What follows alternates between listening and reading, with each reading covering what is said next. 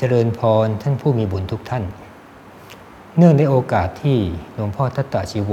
ครูบาอาจารย์ของเรา ท่านจะครบ 79 ปีในวันที่ 21 ธันวาคมที่จะมาถึงนี้ ก็เลยถือโอกาสประกาศคุณท่าน ด้วยการรีวิวหนังสือเล่มหนึ่งที่ท่านได้เรียบเรียงขึ้นมา คือล้างก้นล้างใจไปนิพพาน ซึ่งวันนี้เป็นตอนที่สามเมื่อวานพูดถึงที่มาของวัจกุดีวัด ซึ่งหลวงพ่อท่านใช้คำว่า เรื่องที่ไม่น่าเชื่อสามเรื่อง เมื่อวานได้เล่าเรื่องที่หนึ่งให้ฟัง วันนี้จะเป็นเรื่องที่สองนะ เรื่องที่สองเป็นเรื่องการถ่ายอุจจาระตามลำดับพรรษา ก็คือยุคนั้นมีการถ่ายอุจจาระตามลำดับพรรษาทำให้พระภิกษุที่มีพรรษาน้อยเนี่ยแม้จะมาถึงก่อนก็ต้องรอ คือผู้บวชก่อนไม่ยอมมาต่อคิวผู้ที่บวชทีหลัง แม้มาทีหลังก็แซงคิวพระผู้บวชทีหลังได้ทำให้พระที่พรรษาน้อยรูปหนึ่ง เกิดอาการกลั้นอุจจาระไม่ไหวก็เลยเป็นลมสลบไปเลย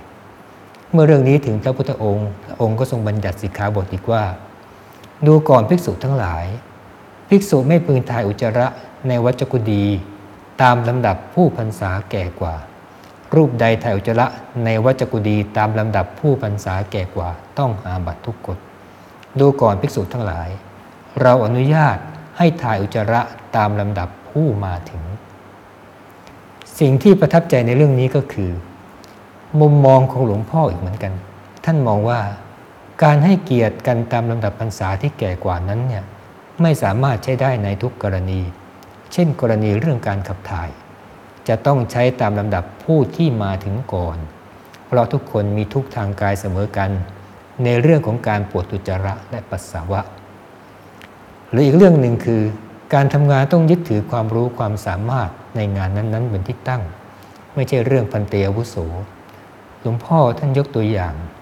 พระอัญญาโกณทัญญะซึ่งเป็นปฐมสาวก